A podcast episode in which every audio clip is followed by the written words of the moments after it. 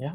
Hey everyone, and welcome to the Knowledge Exchange podcast. I'm your host, Daniel Arabilla, the lead mentor at the Knowledge Exchange, where we specialize in helping clinicians apply a BPS approach to their clinical practice. So, super excited today to have special guest Lars Avemarie on. We've had a previous podcast on critical thinking, which was one of my favorites, and really recommend checking that one out. Um, and we've also, luckily enough, got him over to to come to our shores in Sydney and Melbourne. In Sydney on October 8th and 9th, and in Melbourne on October 15th and 16th. So super excited, Lars. It's about time. Travel is permitted post COVID and keen to see you in person. So thank you for making the time for us for this podcast. You're welcome. Uh, as always, it's, uh, it's an honor to be on the podcast. I like talking about this stuff a lot. Yes, awesome. Yeah. We've got many shared values and, and passions. So for yeah. for the listeners who might not know too much about you, what's what's your story? A brief background. Yeah, so actually I'm a former graphic designer. So I used to work full time in an ad agency.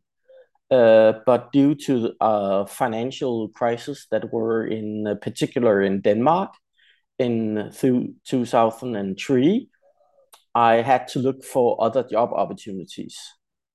And I have always had a passion for exercising, for sports.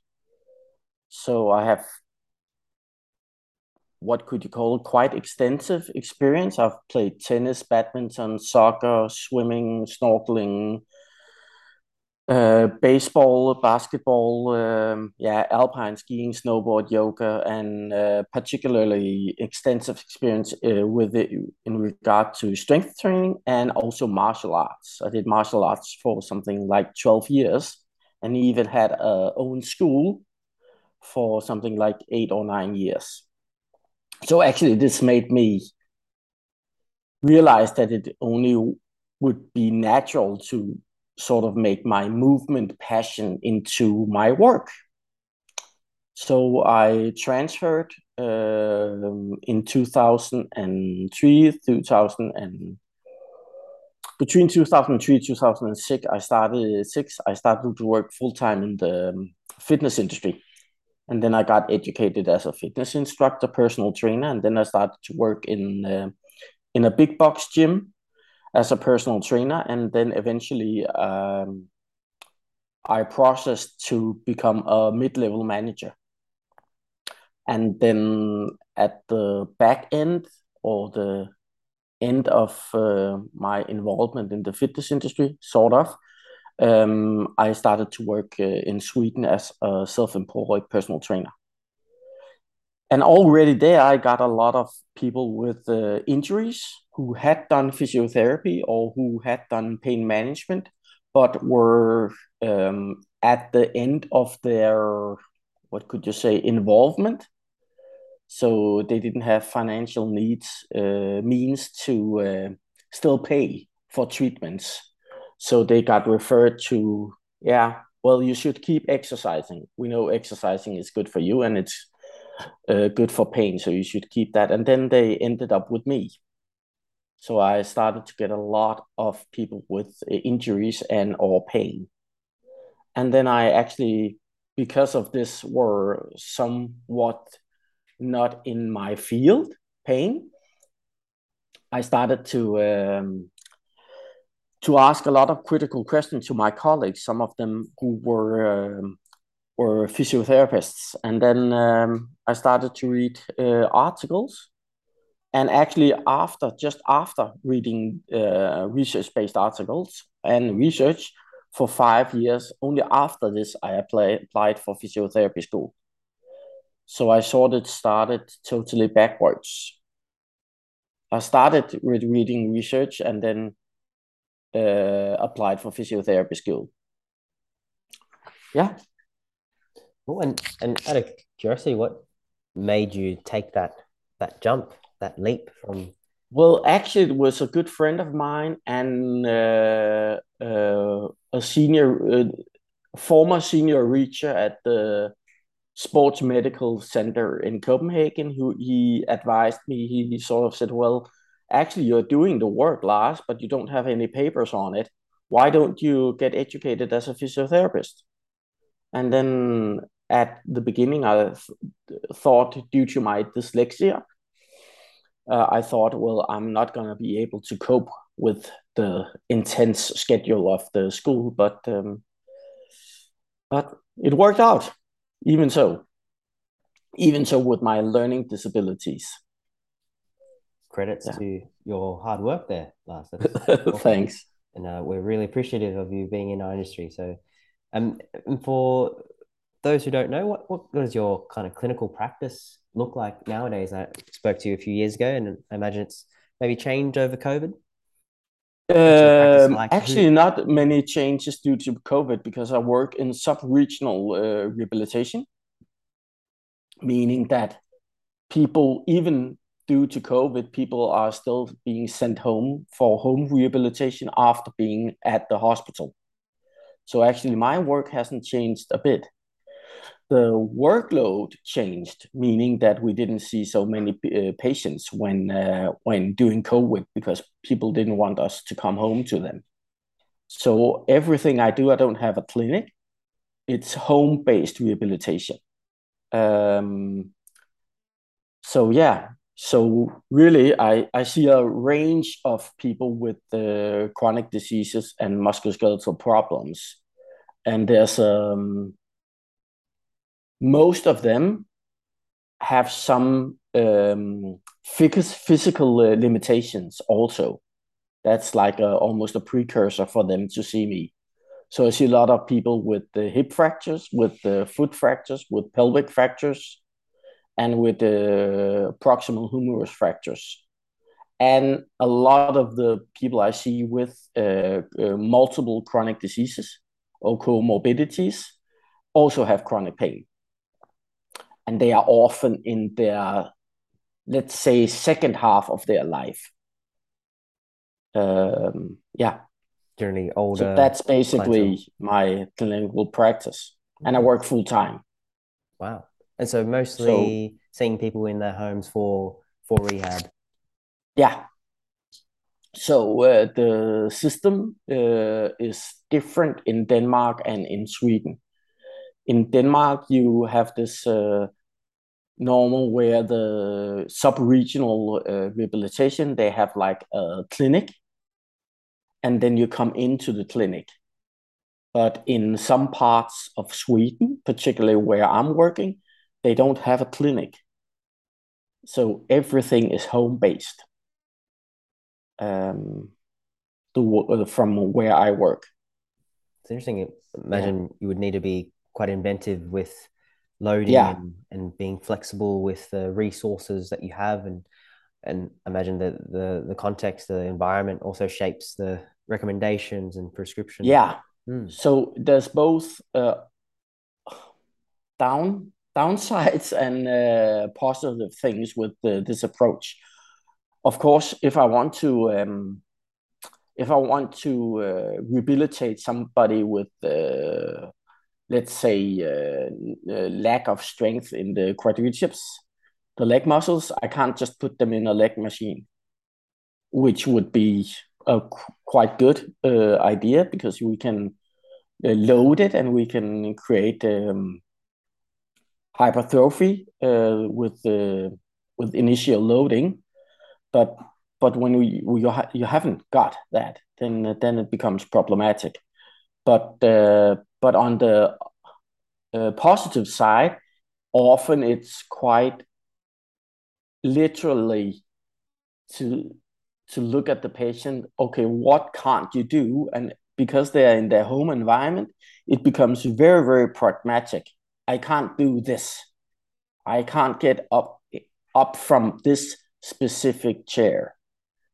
Well, then we need to uh, train for the ability to get up from this specific chair. So it's quite pragmatic that way because it's totally focused on uh, increasing the functionality specific to the patient.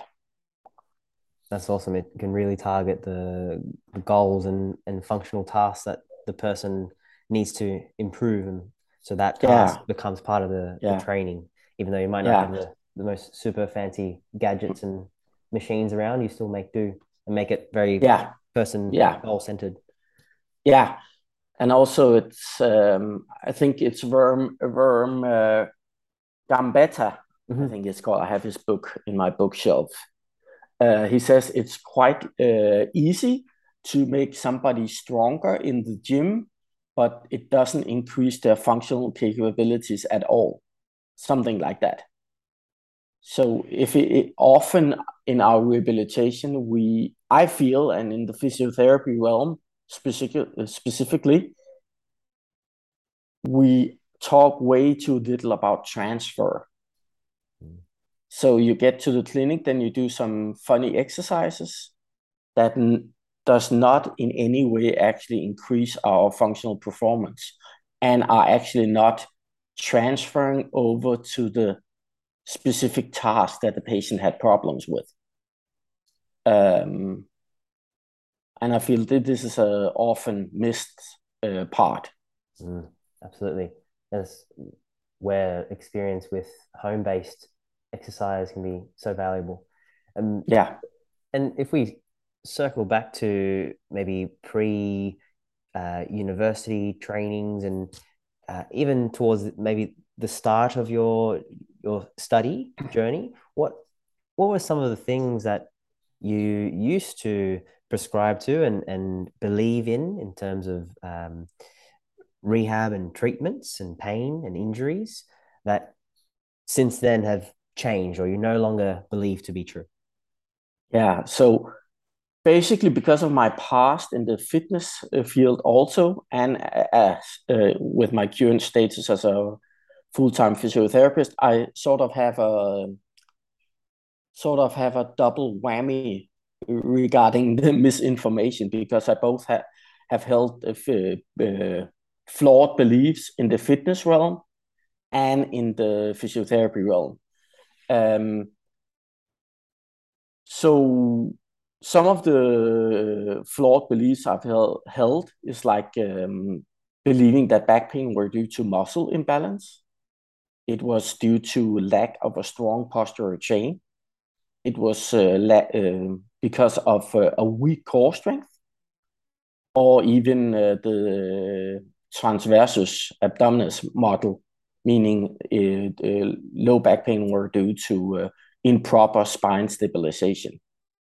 And then, then in the fitness field, I also believed in the idea of proper movement patterns. So improper movement patterns would cause pain. Uh, and that's just to name some.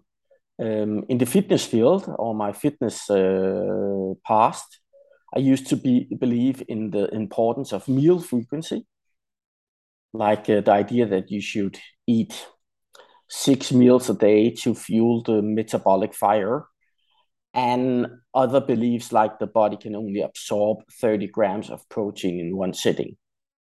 And I actually remember when um, when I found out the idea about meal frequency, just to, to use an example, it was quite liberating because I would bash myself in the head if I didn't eat these so called six meals a day, or if I didn't eat protein all the time.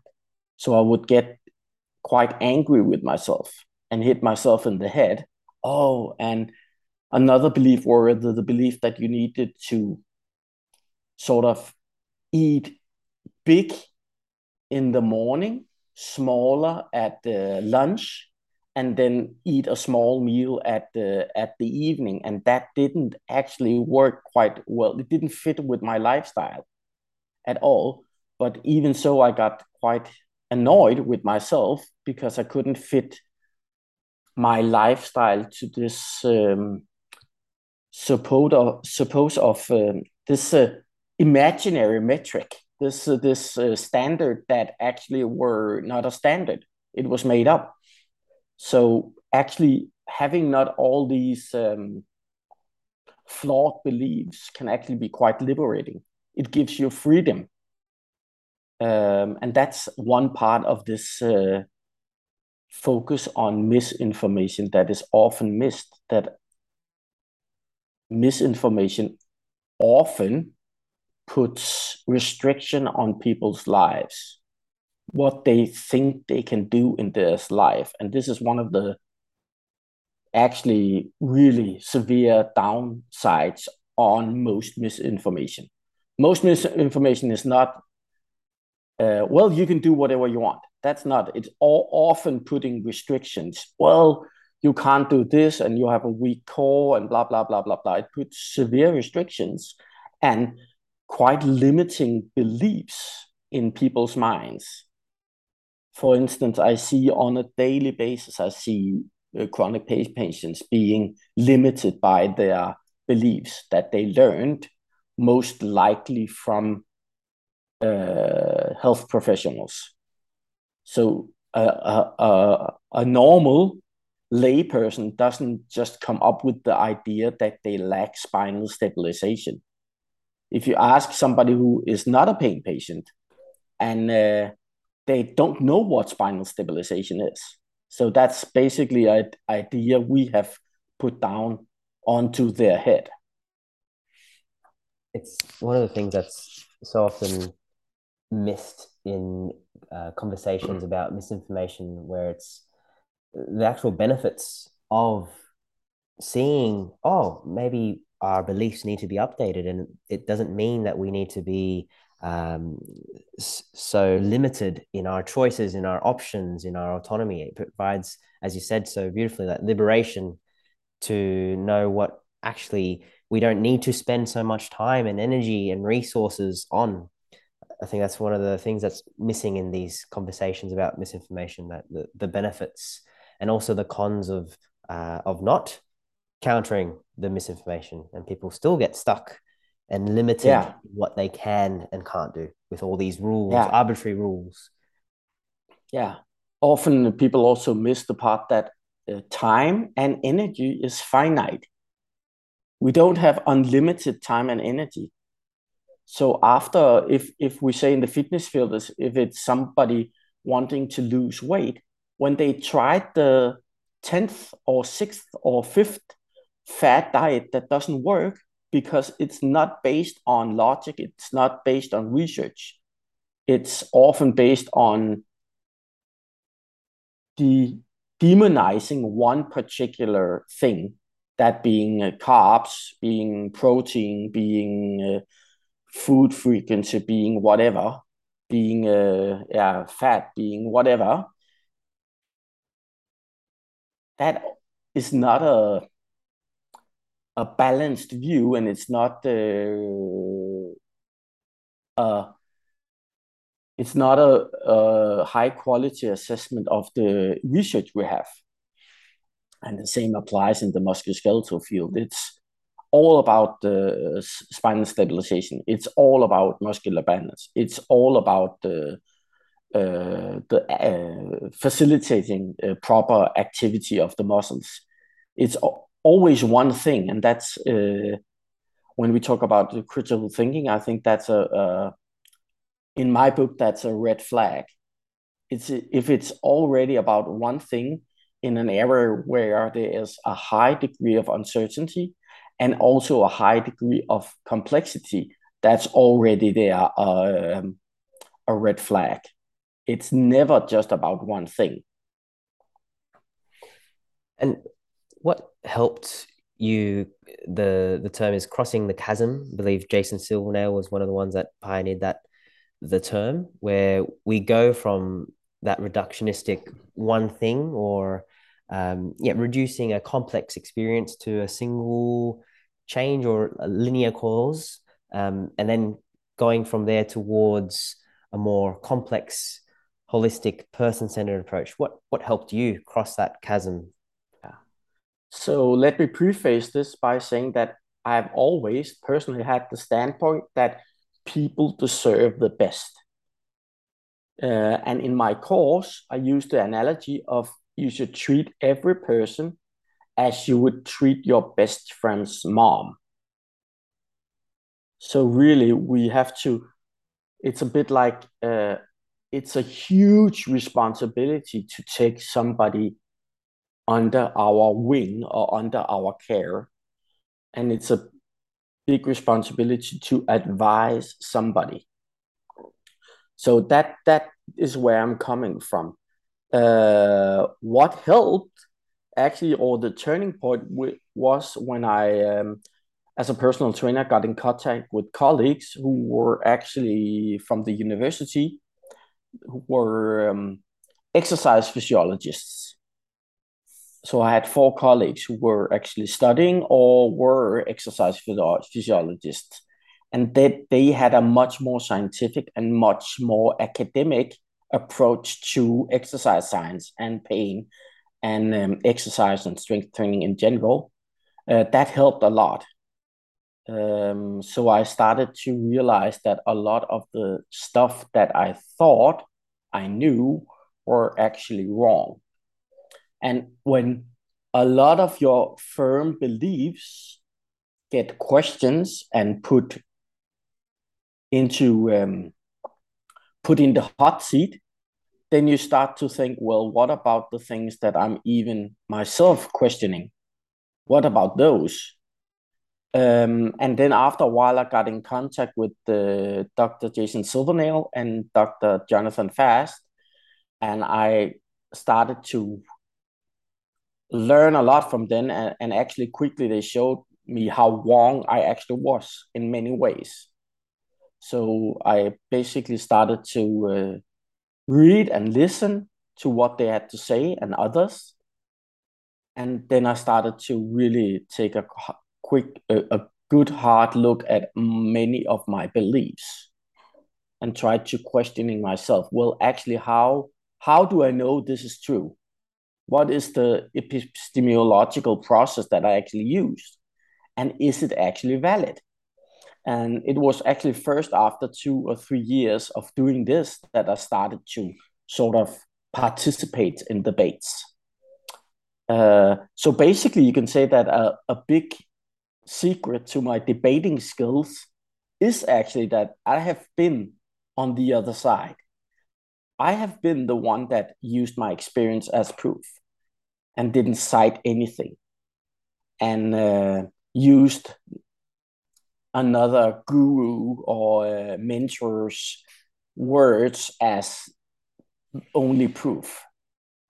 Um, I can remember hearing a, a po- podcast with uh, Dr. Jonathan Fass, where he did a two hour critique of the FMS system.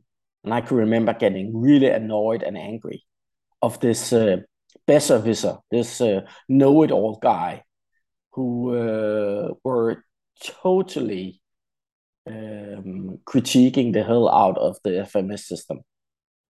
So basically, you can say that I have also been one of the promoters of uh, misinformation, and I have basically myself made every logical fallacy and flawed argument in the book to justify my opinion. So what I actually try new with uh, now with my courses and with uh, my teaching and my interaction on uh, the social media is sort of trying to help people not make the same mistakes as I did. Um, and it's sort of recognizing myself and it's sort of um, a backlash at my old a backlash against my old self so my quite what could you say um, my high goal with my interactions is to to help people avoid making the mistakes that I have made. As I say, prevention, or in some circles with misinformation, it's now inoculation of the crowd, so we can maybe prevent people from making the same mistakes or the, committing the same fallacies that, that we have.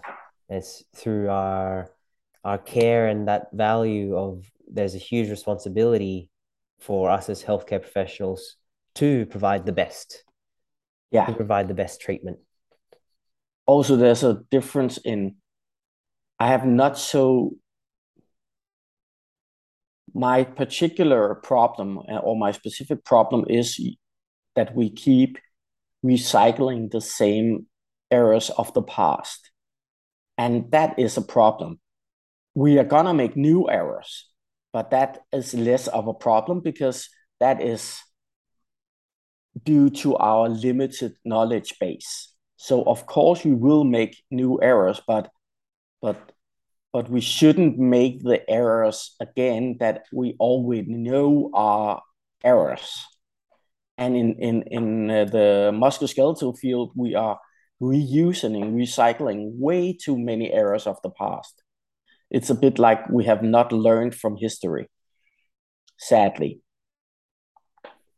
Absolutely. We see so much with, I can recall some of your previous posts from years ago resurfacing, and it's still the same kind of debates or, or arguments or fallacies, maybe with different modalities and different selling points, but it's still the same old, outdated, ah, un, unfortunate, yeah. illogical fallacies. And I, I always have to remember that everyone has the best of intentions for the most part if you're in healthcare.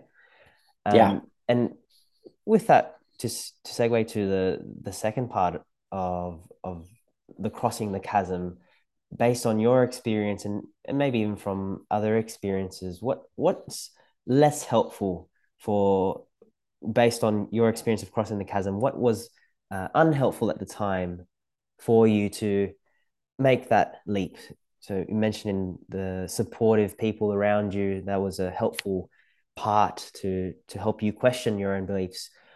What was maybe a challenge or a barrier at that time? Yeah, so the biggest barrier were the internal epistemological process that I used and were keen in using meaning believing colleagues that had a strong opinion uh, and with a dubious amount of certainty in a field as a musculoskeletal medicine or musculoskeletal care that is full of uncertainty. That was really unhelpful to have that idea. And one thing that helped were helped me pa- pass this was the realization that a flawed logical sounding idea can actually be quite dangerous. So something that we think is logical and sounds logical can be quite um, contagious. Um, it's a bit like asking all the wrong questions. If you're asking the wrong question, you're get, gonna get a wrong answer. So basically, you're answer is only as good as your questions are.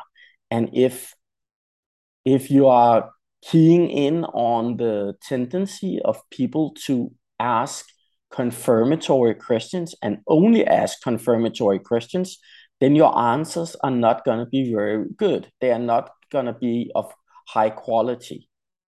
So, asking uh, if you see some effect or you think you see some effect in, in the clinic, and you ask yourself, and you have an idea of what caused this effect.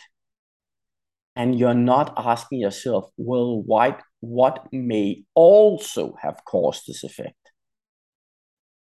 Then, then it becomes like a confirmatory loop. Well, you're just, it, it's a bit like um, uh, one of the textbooks on uh, clinical reasoning uses the metaphor of a dog chasing its own tail. So that's by, like a confirmatory loop. What we see is uh, reality, and what we experience is reality. That confirms our reality, and that confirms that we are seeing what we are actually experiencing. And then we just go around and round, and we are not actually learning anything so to learn, as in my view, we need to ask not confirmatory questions, but we not we need to try to ask questions that refute our thesis, refute our theory, refute our experience. Um, I love that. What else might be going on? What I what else yeah. might be the reasons? And yeah, being aware, maybe having that skill of noticing when maybe loaded questions are being asked or presumptions or many assumptions within uh, a close-ended question. We can see how it can be framed yeah. in a particular way towards a bias. And as humans we all want to confirm our own biases. So being aware and noticing when we do that ourselves i think asking the right questions may lead to maybe the start. So we can lead towards yeah. being less wrong. Yeah yeah actually when i'm thinking about it some things that also were unhelpful were or actually i wished i learned earlier is that i before paid way too much attention what people said but i should have paid much more attention to what people could actually back up. So so people it it's a bit like uh, you say in English, you say talk is cheap. And making claims is also cheap. Backing them up with hard evidence and with the skillful clinical um, analysis of the research base, that is hard. And most people really don't put in the work. Um, so basically, I would wish I sooner had learned that I should not pay attention so much to what people say. I should pay much more attention to what they actually can back up. And I learned this from uh, Dr. Fass. And actually, my good friend Nick Tumminello made a, a sort of similar point that it's actually far more dangerous to assume that people actually know what they're talking about than it is to assume that they actually don't. And then they then need to prove you wrong. So basically, uh, a bit more, you could call it pessimistic view of our interactions and information gathering, meaning that I assume everybody is wrong and I assume nobody actually knows what they're talking about. And then I need proof in them actually showing that I'm wrong and this is a sort of a, a often also missed point that believing in believing in a flawed idea is actually something very negative.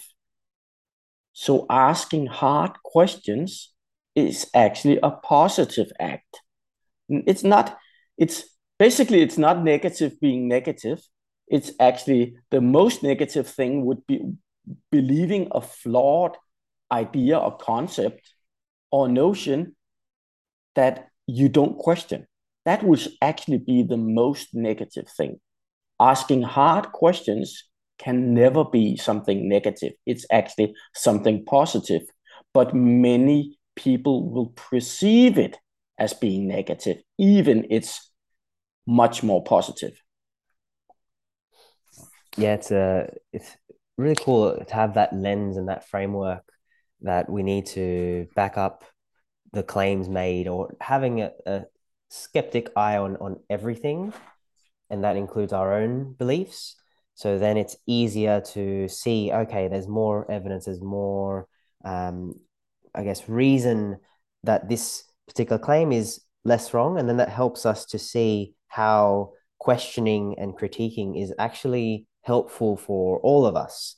It's not, I guess, the common perception from the outside might be like the if we're questioning, then it, it is a, a negative interaction.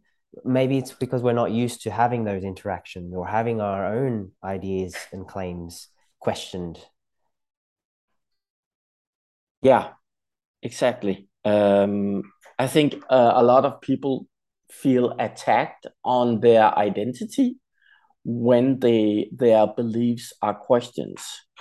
So uh, one key point that Dr. Silvernail also made is that we should not um, we should not feel personally attacked when we have questions. So we should not uh, feel um, we should not make an emotional attachment to any particular method, and that's actually a good uh, part of uh, advice for the new grads or senior uh, physiotherapists or senior clinicians that really having a firm belief in one particular modality or treatment method or something can actually create severe um, pain when when those um, those beliefs or believes, as I call them, get questioned, and they will actually having a firm belief will also be very hard for you to um, have a hard, critical, objective look uh, at the evidence. Right. We can get so tied up and fused where if someone critiques a claim or an intervention that we particularly hold on to or believe or use, it's as though they are questioning us personally. It's um, very human. Yeah. And yeah. Yeah. If if we look at the idea that we do need to update our claims and and our beliefs or our narratives alongside our interventions when might we need to not only update our narrative but also the way we practice or our clinical approach or our decision making and not solely the narrative? Yeah so i think the it's it's a bit like um it's a bit like a interlaced uh, a puzzle that interlaces. So everything should fit in each other so the research base should fit our narrative and our narrative should fit both our research base and also uh, our, our practice so basically we should practice what we preach and everything needs to be in um, unison. It's a bit like uh, Gregory Lehman, uh, Dr. Gregory Lehman has a nice thing that he can't he can't make have people believe that they are their spines are unstable blocks because he's trying to promote the narrative that the spine is strong and resistant and um, has an inherent strength. So if he can't have one thing promoting this and then another thing is totally not promoting it. Well, why do I need to do spinal stabilization exercises? And why do you tell me I'm weak when you said earlier that my spine actually was strong? That's two narratives that doesn't or two information bits that don't um, reflect each other. So I totally think that research and our narrative and our practice should be in unison. Um, but sadly, I feel that a lot of healthcare practitioners are basically doing either they're doing tradition based care or future based care meaning that their operational model or narrative have either been debunked or refuted, or they base their practice on unconfirmed beliefs that they believe will be verified in the future. And that's what I call future based care. And this approach, either doing, either treating people as we thought the world were flat, even we know that it's not flat, or uh, treating people with some totally un, uh, undefendable and unjustifiable position that in the future we will know that this is true is also a problem. So basically, either uh, we are doing uh, rehabilitation and basing our rehabilitation on traditional beliefs or future based care, where we think, well, this amazing treatment that I don't have any justification of doing, in 10 years' time, we will know that it works. But if we look back at the history with amazing treatments, we will see a quite uh, big graveyard of amazing results that didn't add up or actually didn't show that it were the way we thought it were. So often we make quite large claims on physiological processes, but but um,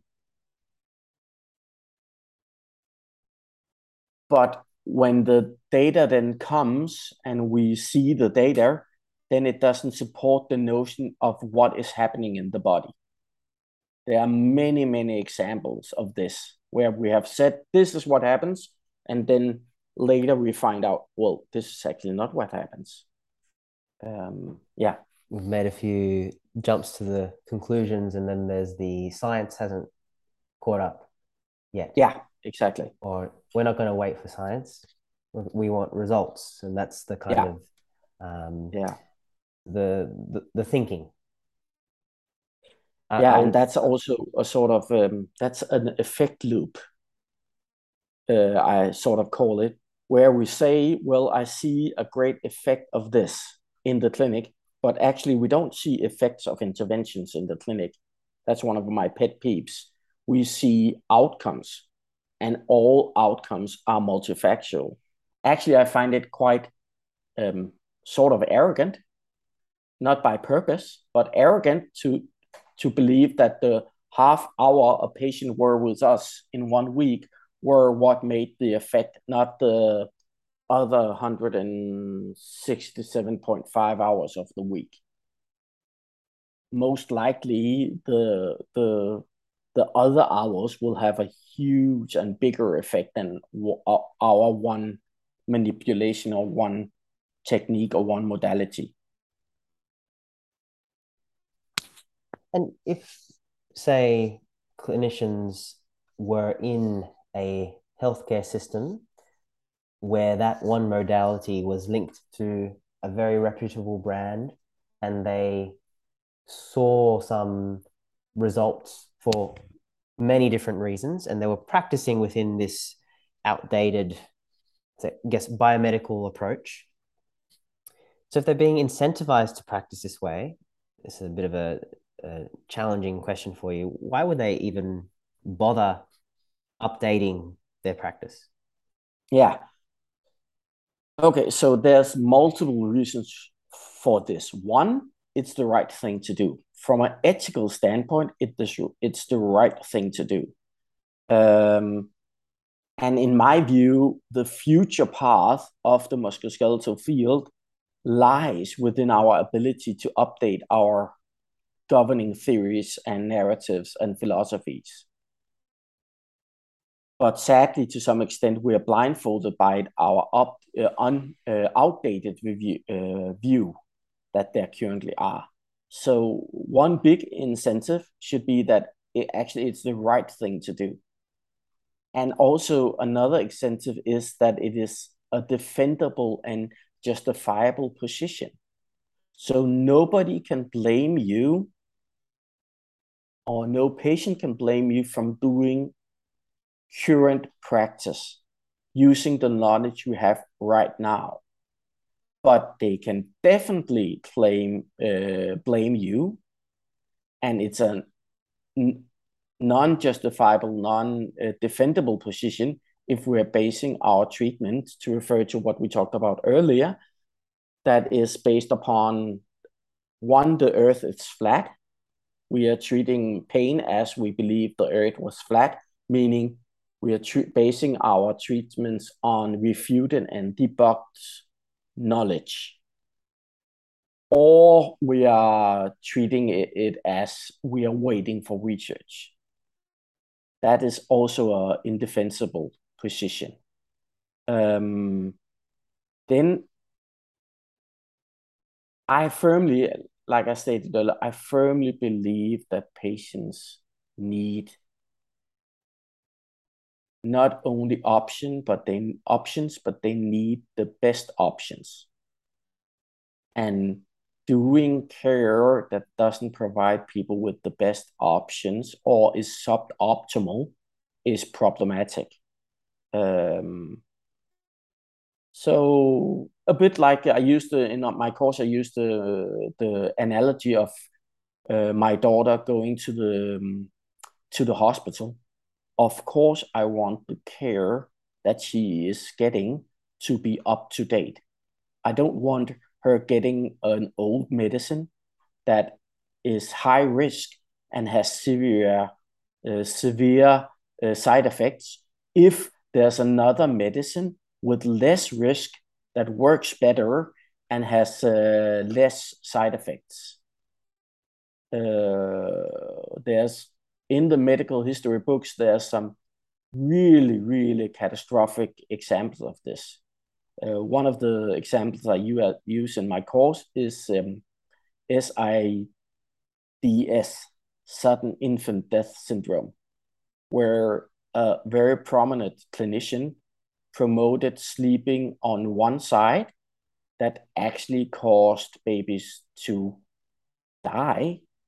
And this was promoted for some 10 years when we actually had evidence supporting the notion that sleeping on this side, the stomach, were not good. So actually, because of this misinformation, the end result were that for 10 years, a lot of babies died. That's a quite severe effect of misinformation. And not all misinformation, of course, has such a severe effect, but some do.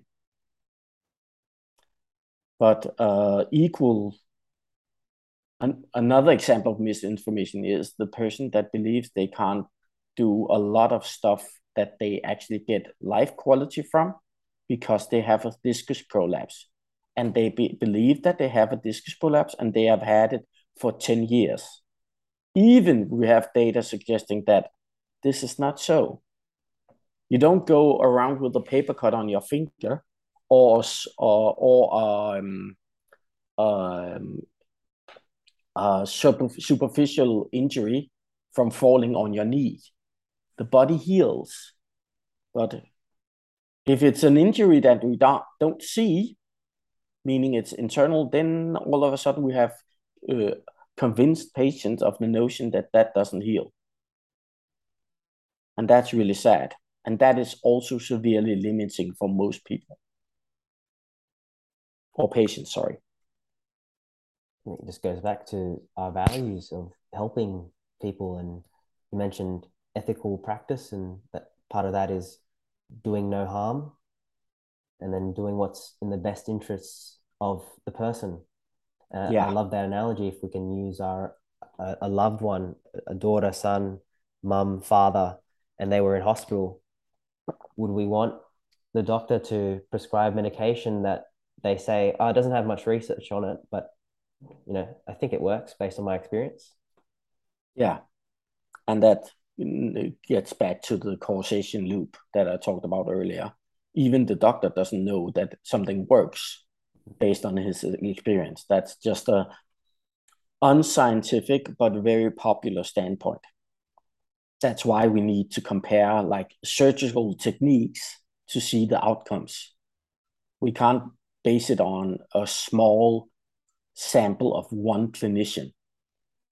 Uh, also, uh, an often missed uh, confounder in, in, in the clinic is time. For instance, we know that um, that low back pain uh, gets better within four to five weeks. So if I'm having a, a patient coming in and I have them under my gu uh, guide and under my treatment for five weeks, there's a quite good chance that they get better just from the passing of time. I don't even have to do anything. So actually, what I'm doing doesn't need to work, just time is working in itself. So if you were to do a, a low back, uh, intensive low back program and sell online, it should at least be five to six weeks because then you're riding the wave of regression to the mean and time and then you will get a, a result rate with positive result of approximately something like 77%. But that's merely time passing. um, and that's often missed. Um, another another idea is is uh, regarding why people should update their uh, clinical practice uh, is uh, this saying by uh, uh, the legendary professor of physiotherapy Jules Rothstein. He has a saying in one of his editorials that nothing could be more humanistic than using evidence to find the best possible approach to care. So basically, the greatest tool we have in our toolbox to know what has an effect or is most likely to have an effect on the patient that is in front of us is research and evidence. So it would be actually quite amoral to not use this great tool we have at our hands. It's um also intersects with honesty, with uh, the yeah. claims that we make. We want to be yeah. as honest as possible as we help people. We need to stay up to date. And yeah. So I'm thinking for the the newer clinicians, new grads who have come across critical thinking, um, and they may also be uh, experiencing clinical practice and having a, a bit of overwhelm at all the differing opinions out there. What what might be for the new grads some benefits of critical thinking? Yeah, so uh, I mentioned before a defendable position is one uh, benefit, having a defendable position. Uh, another thing is that many clinicians or many new grads think that regarding pain treatments or pain modalities, it's like a smorgasbord. It's like a buffet, and they can pick and choose what they want. But most of the evidence base regarding the uh, the supported research and also the plausibility of the said intervention is different. There's a different uh, evidence base so that needs to be put into um, into notion when we are choosing what treatments to do. And a benefit of of of critical thinking uh, is that a modality is only as good as the amount of scrutiny and critique it can withstand. So if we critique the heck out of all the popular modalities, then we end up with a short or shorter list of options, but they are much of much higher quality. Um, yeah. I think even and then I think the buffet it's, it's, analogy. It's like yeah, so many restaurants.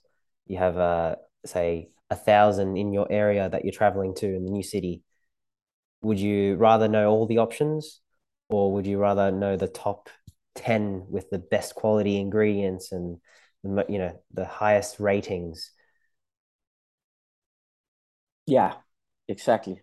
Uh, and and also it's it's a bit like we need to be critical of the information that are out there and we need to be critical around, around um, around the, um, the um, supporting and the claims made by modalities and treatment options, and a way to um, what do you call is it called in English? It's called uh, to sort dirt from cinnamon. So yes. we need to. I think in Australia we use to... we use shit in there somewhere because we just love yeah. swearing. But yes, yeah. Sort, sort, so, the good so in order to yeah, exactly. So we not need to ask critical questions to sort the, the yeah the the the shit from cinnamon. Um, and also I think being critical is also a commitment to clinical excellency. So our often missed part is that we don't actually improve the, our quality of care by being overly positive and overly optimistic towards every new treatment modality or fad. So part of actually providing better quality care of uh, of the people under our care is actually saying no to low quality treatments. If our clinical toolbox, and I hate that term, uh, is full of low quality and high quality, it will be some, our treatments will also be of mixed quality. But if we really think hard and critical about the tools or processes that we use, and we sort of uh, sort away all the low quality with non-existing or even refuted evidence, we end up with a much a, a clinical toolbox that is much more consistent with high quality care. And this is really the sad thing of this is when you get patients, vulnerable patients that are disabled that come in and share their story, and then you realize that they actually did not get one single high quality treatment. They often, you often realize that, that they got served a platter of misinformation, told scary shit, and often got persuaded into doing a lot of outrageous amounts of useless, low quality treatments. And in, in Sweden, we have um, a sort of um, a shared journal system. So I can basically backtrack with patients if I get their acceptance to see all their medical history. And that is often or sometimes a really scary tale into you can see it's like uh, going back and seeing a train wreck. You can see like okay the patient started having this problem. Then this were done and we know what were done for multiple times didn't work. They got acupuncture they got this then the physiotherapist tried with this this and this and this and then yeah, it's it's uh, it's like seeing a train wreck and you're knowing it's going to happen, but but you're seeing it in in real time, but backwards, and that's really sad to see that actually in the beginning something other could be done that would have helped more, and often just setting realistic goals and trying to help the patient with their symptoms is often a good approach also.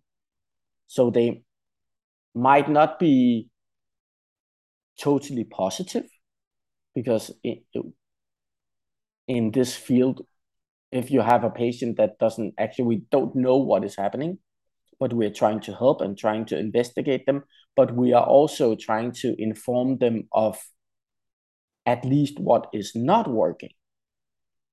So they might not be overly positive, but they are at least well informed. It goes back to the the value of being able to critically think about, say, treatments or modalities, interventions, uh, a lot of courses that might promote increasing your tools in your toolbox. And if we can, at, at the very least, say no to the low value ones for our not only for our clients but for us it will make things so much easier and i i'd say you've probably done a, a better job if you've if you were at least honest and you said no rather than being overly i guess um, agreeable to every new fad that comes along and, and just doing the treatment without thinking of the repercussions or the long-term effects. And with unintentionally we might be like getting people into that train wreck position without realizing it. Yeah. I totally agree. Um also something that that is often missed that's people all often value integrity. If they suggest a treatment and you explain why this is not a valid option and you have a commitment to providing the best high quality care for them to help them, then they often will not uh, go away and they will not say, Well, I don't want to be treated by you because you don't do treatment X. But if and and they are actually not used to people showing that kind of integrity. So often, if it's done right, it will uh, increase therapeutic alliance. It will show that you are have an excellent. Uh, um, you really there, you helping them. It matters a lot for you to help them in the best possible way and with the best possible means and best possible results. And that will actually increase your alliance with them when you actually say, well, actually, I I value your time and your energy as um, as much as as I can. Like as if you're treating them like a loved one. You're treating them yeah, exactly. Like your son, your daughter, your mum, your father. This is what you would recommend for your best yeah. friend. This is uh, yeah. human to human, honest. Yeah. Not surface level. You're not in there just to uh, do anything apart from what's best for them. You're not. It's yeah. not about you. It's about doing no harm and doing what's best. Yeah. Mm. And in the long term, that might be even more um, beneficial for for everyone involved. I think that's something that we also miss out on. There's that scarcity mindset that they will go elsewhere. They'll just ask for that treatment in another clinic down the road. Yeah. Yeah, if, exactly. If we were to look at online misinformation every time I scroll through social media, Instagram, Facebook. There's there's a lot out there. Um, there seems to be more and more as the months go by.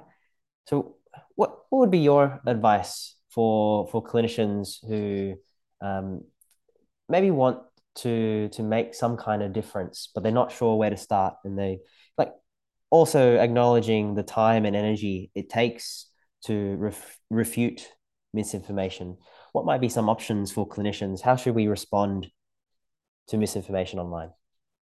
Yeah, so I'm a strong advocate of the Socratic questioning method to facilitate reflection and to disrupt automatic thinking, and also as a means to explore alternative solutions. However, I'm not so sure that this it's highly time um, costly. It takes a lot of time, but also a good advice that were given to me that if you are advising somebody, you should be first. You should first be in an accepted advisory position. So the person that you are giving advice should first accept that you are actually in a position to give them advice. And if that is not going to be done, then it will not have a good result. And that's we have some some data on in the clinical field supporting the notion that in order to change beliefs, we need to have a firm therapeutic alliance. If we were gonna change a person's, and this is this is a new study by Peter O'Sullivan's group, that if we were on going to try to facilitate belief change, in people from a biomedical view of pain to a biopsychosocial pain a view of pain, then we need to have first a solid therapeutic alliance. And that's one thing that's missed. Now, if we transfer that to how clinicians should respond to misinformation, that's quite difficult because we don't know if we have an alliance with the people we are interacting with. But also, what is often missed, and particularly often missed with my interactions online, is we need to define the goal. What is the goal of combating this misinformation?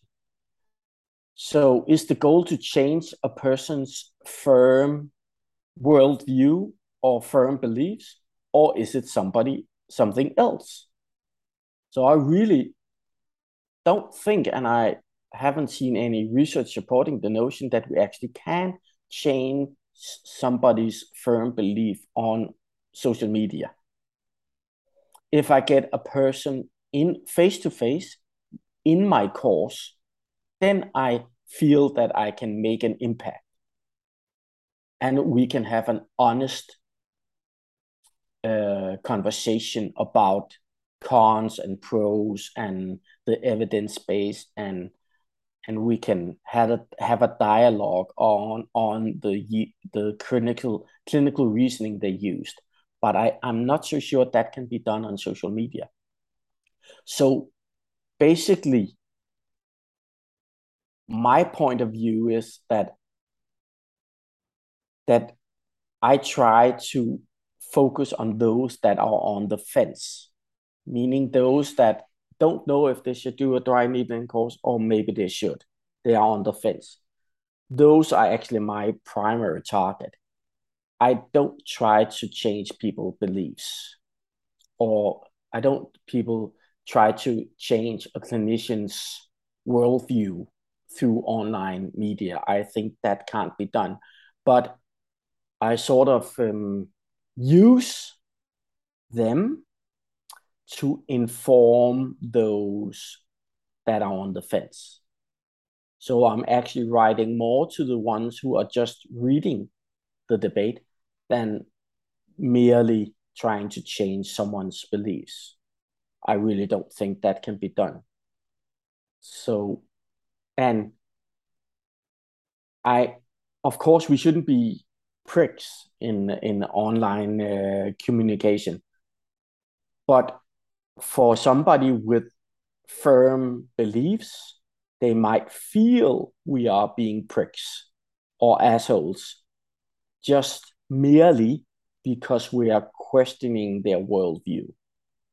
And that goes back to the idea that we shouldn't have fixed views on any modalities or fixed beliefs, but we should try to detach ourselves from uh, the approach. Our we should try to attach ourselves to our tools and our approach to care and our modalities because all those things might change. There might in 10 years the, the evidence base might be skewed towards something else. Now this doesn't happen over time, which is also a notion or, or red flag for new modalities that doesn't just come out of thin air, some amazing modality. That usually doesn't happen. In most cases, it takes a lot of time for the evidence base to uh, change direction. Um, in when handling misinformation on a patient level, I think a good clinician should see any misinformation as an opportunity to inform the patient or client so they actually leave the consultation more correct, more informed and better informed, and actually leave your uh, session with having more correct factual information of their problem. Um, and I really, in my view, if you track back to the interactions on um, social media, I really don't think that clinicians and therapists that promote fear mongering or perpetuate myth and myth misinformation online deserve politeness. So, uh, Jules uh, Rothstein has a great editorial of if people don't want to update their practice and their narratives and stay current with the research, then it's their choice not to progress. It's their choice not to evolve. It's not ours. So if we are leaving them behind, that's actually not our choice. It's their choice. Um, yeah. Yeah. We, people need to uh, be accountable and responsible for keeping up to date. And when looking at misinformation, looking at the the goals, and maybe there's a lot more value within the context of social media to to go for the readers of the post reading on um, and less about the original creator. And then you touched on a great point. It's more the in person, face to face interactions that lead to the biggest impact and the the most um, human to human change. So much easier yeah. in person yeah. than it is on online. Yeah. So the written word is really um, a problem in my view. Hmm. It, it the we interpret all co- communication we interpret through our interpretative filters a lot but we also put tone on something where there is no tone. And we also get the information um, colored by our notion of who this person is. So that it gets quite muddy when it's uh, it's online. Something like uh, micro expressions when we're face to face and something like uh, well i know you i know this person i know what he stands for. Is he something i look up to? Is he something i res- is he somebody or is she somebody that i respect? And is he actually in a position where i allow him to advise me on a topic? Or is he somebody that i just believe is an idiot? Or is somebody who actually wants to uh, wants to show that he knows more. Um, there's this. Uh, it's a bit like a, a besserwisser, somebody that knows better than you, but it has a quite negative connotation. But actually, some people are besserwissers because they actually know more than you. But if you want to negate or ignore the information for somebody that you don't trust and you don't have an alliance with, but they know more than you, then you tell often you can do that by telling yourself that they are arrogant and that they are besserwisser and they just want to be right. Then you have an um, you have a perfect fit for you not to having to listen to them and going back to the the real value it's maybe it's more about outside of that interaction we can see who who we can target the most and who we can influence the most and accepting that sometimes social media isn't the best context yeah. for these deeper discussions. Yeah. I focus a lot more now on talking with the people that want to listen. I have spent way too much time talking with people that don't want to listen. Um, and that's basically actually it's a waste of time both for them and also for you. Um, yeah. And on that line for those who are interested in diving into your in-person course we're really excited for you to come over to australia. Who would you say the course is for? And what would people benefit from it? Yeah. So basically the course is for everybody who is working professionally for, uh, with people in pain. That means uh, chiropractors massage therapists physiotherapists uh, podiatrists osteopaths uh, even mds nurses or occupational therapists. And the course is non-branch specific and basically, if I view what occupational therapists do, then I often have more in common with an up to date occupational therapist regarding their treatment than I do with an outdated physiotherapist. Even I myself am a physiotherapist because we all have the same available evidence base, or we at least should have. Therefore, our treatments should be more similar than they should be uh, branch specific uh, because we have the same evidence base. So basically, participants, what their benefit will be after finishing a course. So basically, one key point and an important point in my view, that's one of the reasons by my course, for my course, is that they will learn a critical analysis and extensive analysis of what factors modulate pain. And this can serve as a strong fundamental starting point for an up-to-date approach to the treatment of people living with pain. So it basically, it's not just one dial, one thing that is modulating, influencing pain, but we need knowledge of all the different dials. So instead of there's like one dial we can turn on, being bio part, there's actually multiple factors that influence the person's pain.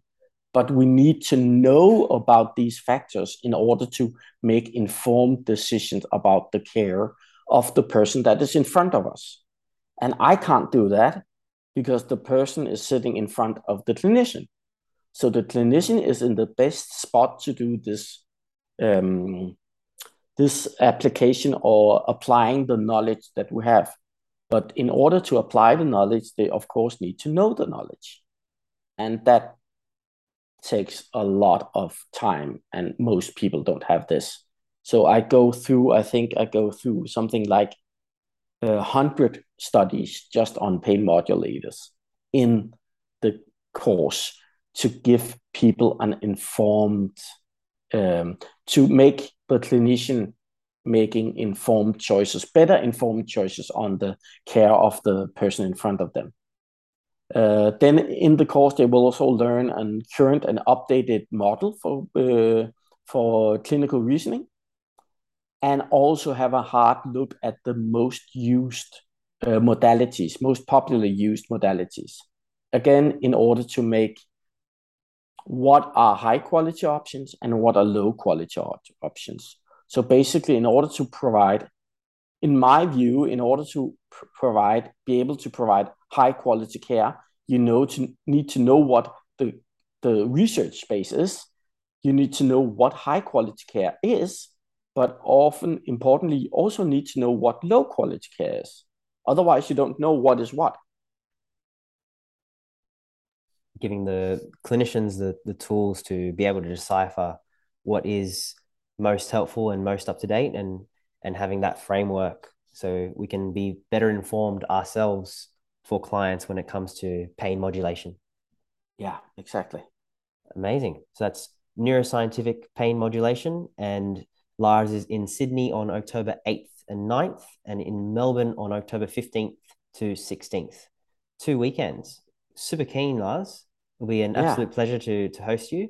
And for the listeners out there who are keen to find out a bit more about your work and perhaps aren't from Australia and also want to get into contact with you online? Yeah, so they can write a message to me on my Facebook uh, page, uh, preferably my private page. I, I am quicker to respond on that one. And they can also read on, uh, on my website, my English website, which is uh, larsavemarie.com uh, and I have a lot of articles there, sort of uh, casting light on many of the problems. And often it's quite easy to cast, or it's easier to cast um, cast light on the problems because of the nature of the problems within musculoskeletal care, meaning that the problems are often a very simplistic view of pain. When we're talking about solutions to to pain treatment, that becomes a bit more difficult to do online uh, because of the complexity in the field. So one one unison problem with most of the solutions and popular solutions is that they are unimodal and they are uh, simplistic. And that is one reason why it's quite uh, easy or easier to uh, cast doubt on them. But solutions are much more difficult because they often have a great uh, degree of um, of complexity. and uncertainty. And both has to be acknowledged, and that is often not done very well in a short blog post. That's right. And that's where the, the deeper dives, the courses really help to dive yeah. into the, the nuances, the discussions, the interactions as well with other clinicians and other examples and cases.